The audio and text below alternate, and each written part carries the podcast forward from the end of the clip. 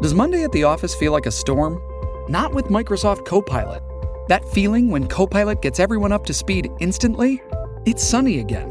When Copilot simplifies complex data so your teams can act, that sun's shining on a beach. And when Copilot uncovers hidden insights, you're on that beach with your people and you find buried treasure. That's Microsoft Copilot. Learn more at Microsoft.com/slash AI for all. Making everyone happy on vacation isn't easy. But you know what is? Going to Aruba. All you have to do is walk out your door to find pristine pools, relaxing white sand beaches, and an island teeming with outdoor activities that'll put a smile on any face. You won't just feel great, you'll all feel great, filled with a calmer, more peaceful vibe that radiates Aruba's warmth. And the best part is, it never fades. That's the Aruba effect. Plan your family trip at aruba.com.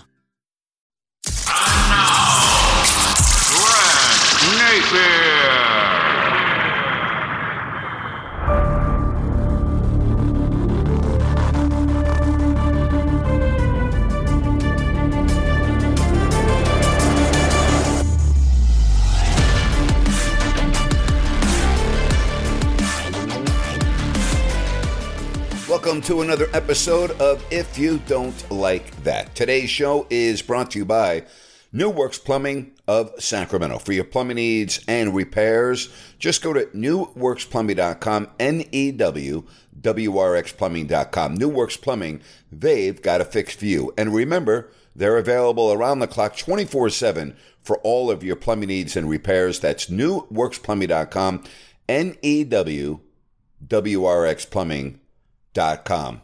I wanted to share with you my friendship with Scot Pollard and what I experienced this weekend at the Vanderbilt Medical Center in Vanderbilt, Tennessee, Nashville, Tennessee, I should say. Miracle. Absolutely unbelievable. I met Scot when he first came to the Sacramento Kings.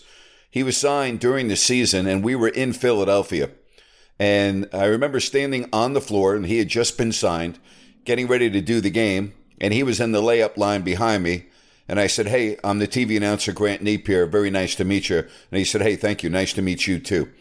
And little did I know that from that moment on, it would forge a friendship that has lasted and gone above and beyond uh, my wildest imagination.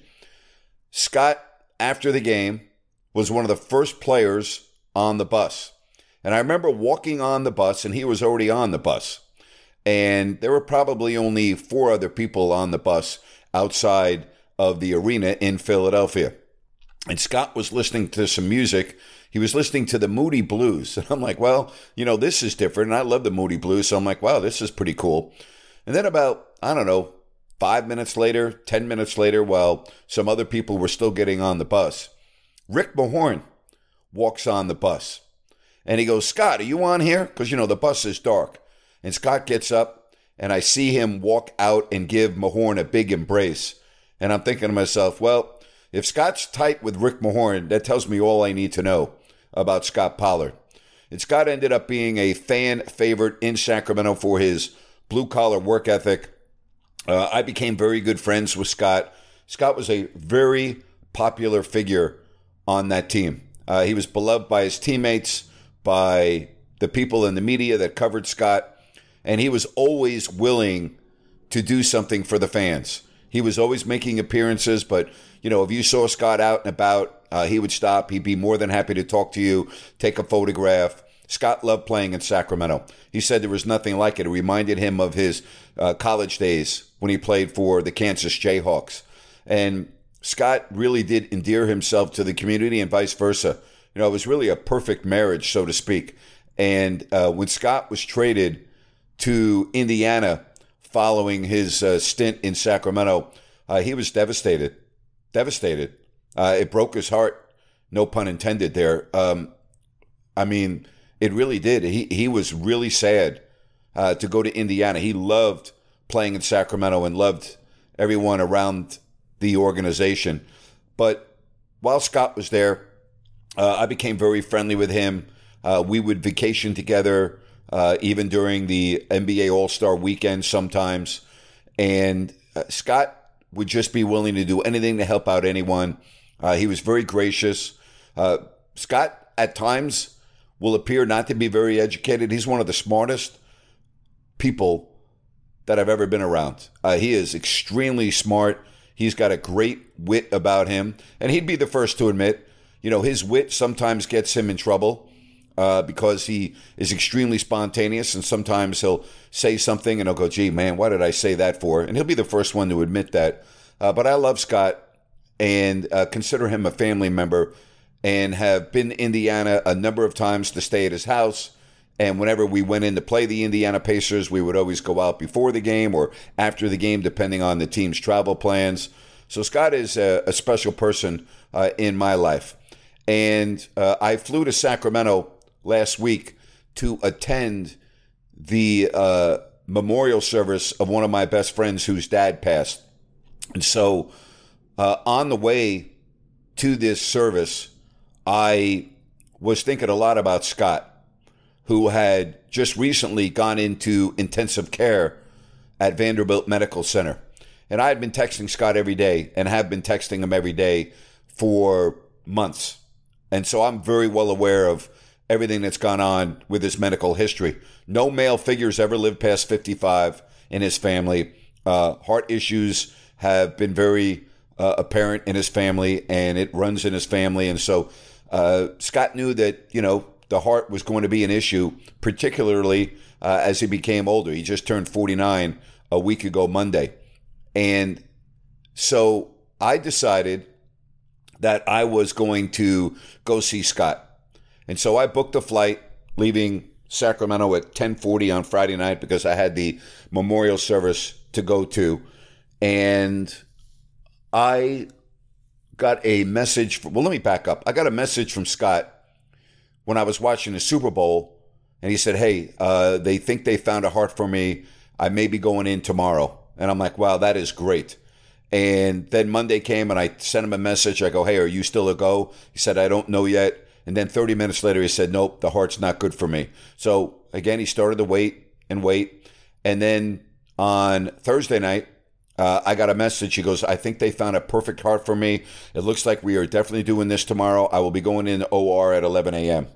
And so I got up on Friday morning and I sent Scot a message. I'm thinking, gee, there's no way he's going to get back to me. And he did. And he said, still haven't heard, but last, last thing is that it looks like it's going to work. And literally about 30 to 45 minutes later, I got a message from Scot saying, I just saw a video of the heart that I'm getting today. And he said, I'm going into surgery real soon. And I said, I love you, buddy. I'm praying for you. And then I said, I need to tell you something. And he said, What's that? I said, I was going to fly in and surprise you, but I'm not going to, you know, obviously, I'm not going to be able to see you now. So I just wanted to let you know I'm going to be there to give Dawn a hug and tell her I love her. And I'm just going to be there with you in spirit but obviously I won't be able to see you. And he went into surgery. And on Friday night, I got on the flight and I get to Charlotte and I had a two hour layover and I get to Nashville and I land at about 8.30 in the morning. I go drop my bags off at the hotel I'm staying at, get in an Uber and it's only a mile and a half to Vanderbilt Medical Center. And I get there at about, I don't know, 9.15 maybe. 9.30 i didn't really look at what time it was and i messaged dawn and i go hey um, i'm in the waiting room on the fifth floor right outside of intensive care and she goes wow i will be right there to come get you and i'm thinking come get me there's no way i'm going to be able to see scot he just had open heart surgery less than 24 hours ago and she comes out and we embrace and it was a long embrace and she goes come on and i'm like wow and she takes me into intensive care. And I walk into Scot's room, and his eyes were closed when I walked in. But then he opens his eyes and he looks at me. I go, buddy, wow. And we had pretty much a normal conversation. And I couldn't believe it. I was like blown away that I was talking with Scot pretty much normally. And I stayed there for three, about two and a half, three hours. And while I was there, a nurse and a physical therapist came in and said, Hey, you know what? Okay, let's go. Let's go. We got to get to work today. And Scot's got many, many, many, many, many IVs. To you know, I mean, it looked like I can't even begin to tell you how much stuff was hooked up to his body. So they talked to Scot. He's got a pair of socks on, and the uh, the physical therapist says, you know, I'm not really comfortable with you standing with socks on because I don't want you to slip and fall. So he had a pair of basketball shoes that he put on, and eventually they got Scot sitting upright, and then Scot stood, and I just couldn't believe it. I could not believe what my eyes were were seeing.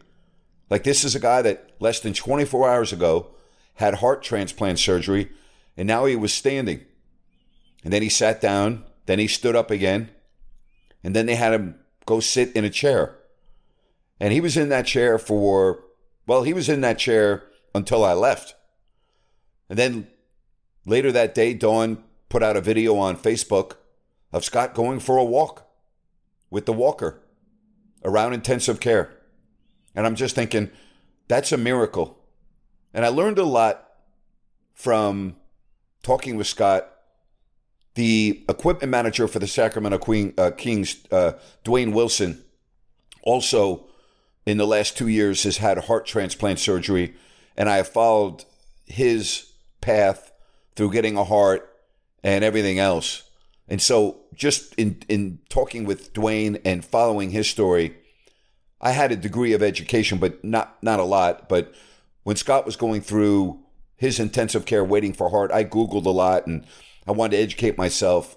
And first and foremost, you know, you know this, but I'm going to say it anyway. You only get a heart because of the misfortune of another human. And so your your your gift of life, your jubilation with your loved ones is sorrow and heartbreak for the other family.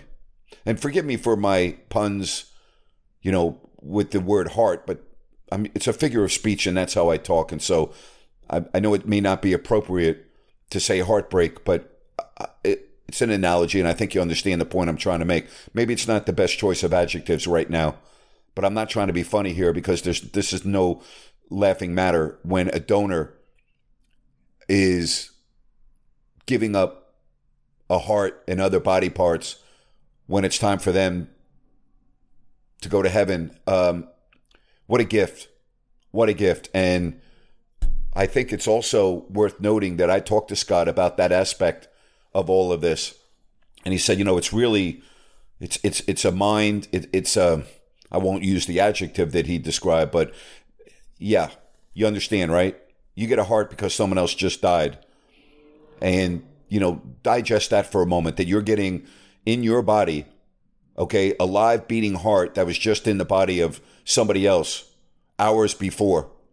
And now they're no longer alive. So there, there's a lot that goes into this. But in talking with Scot, uh, he was supposed to get that heart on Monday, and I learned a lot just this past weekend from being with Scot and he said, you know, everything works. I said, he said, everything happens for a reason. That heart I was getting on Monday was considered a high risk heart. And he explained to me what a high risk heart was. And he said, the heart that I got yesterday was a perfect heart for me. And it's not high risk. And the size was perfect and uh, everything else. So Scot is sitting um, in the chair and the cardiologist comes in. And he has this breathing mechanism. It's like a tube that you blow into or you blow uh, you you inhale not exhale you inhale into the tube and basically it measures your your oxygen and because when you get heart transplant surgery um, it affects your lungs greatly i don't know if this is 100% accurate but i think it is your your lungs are deflated to make room for the placement of the heart and if they're not completely deflated, the point is that you have to build up the oxygen again in, in your heart. And I don't have the medical term, but uh, the cardiologist goes, This is what you're going to do. I want to see what your output is. And Scot inhaled onto the tube, and the cardiologist started smiling and giggling. And he goes, Wow. He goes, That's really, really good. And he started to explain to Scot why he was doing it. And he wanted him to do it 10 to 15 times a day or more. And he was asking Scot, you know, what did he feel? Scot said, Yeah, I've, you know, it hurts my chest to do that. He goes, That's fine. He said, Let me see you do it again. And the, and the, and the cardiologist started laughing. And he goes, I go, I, I said, Pretty good, huh, Doc? And he said, Yeah, he's a week ahead of where he's supposed to be right now. And I go, Really? He goes, Yeah, really. He goes, Scot, I, I don't I don't I don't see this, you know, less than 24 hours after heart transplant surgery. He said, Wow. He said, Yeah, you are way ahead of the game. He goes, Wow. He kept on saying wow. And uh, but then Scot was talking about he had a couple of areas of discomfort, one on the side where he had um, again, I want to say like part of the tubes or whatever. Uh, again, I, I'm not a doctor, so I can't really put it into medical terms, but in layman terms, he's got a lot of stuff hooked up to his body. And so the doctor said, Scot, I can do one or two things. I can either alleviate, I can, I can reduce the pain on your side, or I can reduce the pain on your chest, but I can't do both. And so they talked about it for a while, and I, I left. Uh, I had a flight that um, well, he had family members coming in, and I, I didn't want to take any more time, and I so I left after spending a couple of hours, and I walked out of that hospital feeling so good.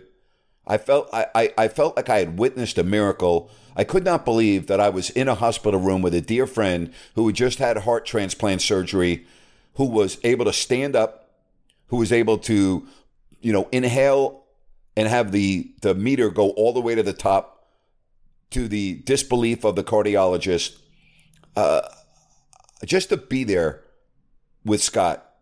And then Dawn later that night showing a video of Scot walking with his walker around intensive care.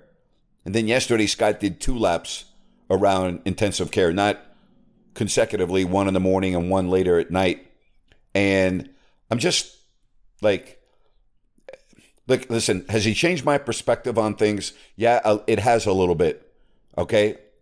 It really has. Going through that experience and seeing what he went through and learning about what donors must go through in their families and like you know the misfortune of one individual is a gift of life for another individual and i just wish that more people would become organ donors?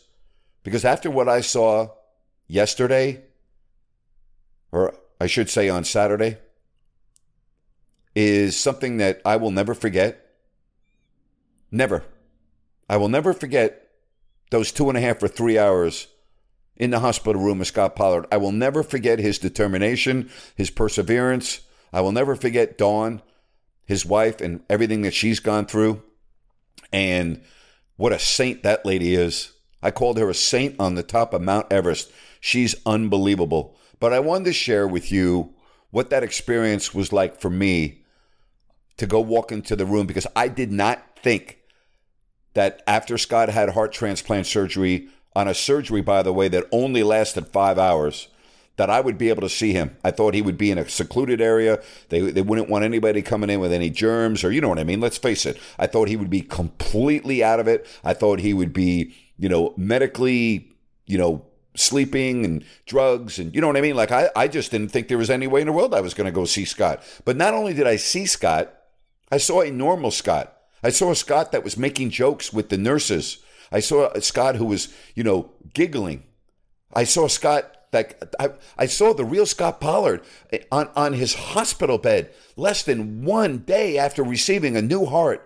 And I'm just like, medical technology. Wow, medical technology. So continue to pray for Scot and Dawn and his family. And if you're not an organ donor, think about becoming an organ donor because there's nothing more powerful than the gift of life. And Scot, knock on wood, because there's still a long way to go. Hopefully, his body accepts that heart fully. I, so far, he's just light years ahead of where he should be, and that's a very positive sign because I think it is a perfect heart for Scot Pollard, who's 6'11, and he needed a bigger heart from a obviously a larger person. So everything just happened to work out. And I'm blessed and I'm grateful that Scot is such a dear friend. But I'm I'm grateful that I had that experience in my life to kind of live through somebody else. And it gave me such an appreciation for our doctors and surgeons and donors. And I was just like a wow. And I, I don't know what else to say. I wanted to talk about this because it was a wow experience for me. It was a wow experience. I'm not going to do a rant today. I, I don't think it's appropriate. There's nothing to rant on what I experienced this weekend. The doctors at Vanderbilt Medical Center, the nurses, the staff. Uh, I watched you. You're amazing, as are our medical professionals all over the country, and really around the world for that matter. they never get enough credit. They never get enough credit, particularly the nurses and the physical therapists, and they never get enough credit. You know, it's it's the doctors that seemingly get all the credit, and justifiably so. They're great, and the surgeons. But boy, the people that really do all the work, boy, the nurses that I watched, they're incredible. Hats off to the people in the medical profession. Pray for Scot, pray for Dawn, and thank you for allowing me uh, to share this experience with you because it has really changed my perspective on some things. Again, think about becoming an organ donor if you're not. Change your life. Give the gift of life. Please give the gift of life. Thank you so much for joining me right here on If You Don't Like That. Hope you have a great rest of the day. Have a great week. And thank you so much for joining me here on If You Don't Like That. So long, everybody. Lucky Land Casino asking people what's the weirdest place you've gotten lucky? Lucky? In line at the deli, I guess? Aha, in my dentist's office. More than once, actually. Do I have to say? Yes, you do. In the car before my kids' PTA meeting. Really? Yes. Excuse me, what's the weirdest place you've gotten lucky? I never win and tell. Well, there you have it. You can get lucky anywhere playing at LuckyLandSlots.com. Play for free right now. Are you feeling lucky? No purchase necessary. Void where prohibited by law. 18 plus. Terms and conditions apply. See website for details. Judy was boring. Hello. Then Judy discovered ChumbaCasino.com. It's my little escape. Now Judy's the life of the party. Oh, baby, mama's bringing home the bacon. Whoa, take it easy, Judy. The Chumba life is for everybody. So go to ChumbaCasino.com and play over 100 casino-style games. Join today and play for free for your chance to redeem some serious prizes. chumba ChumbaCasino.com. No purchase necessary. Void where prohibited by law. 18 plus terms and conditions apply. See website for details.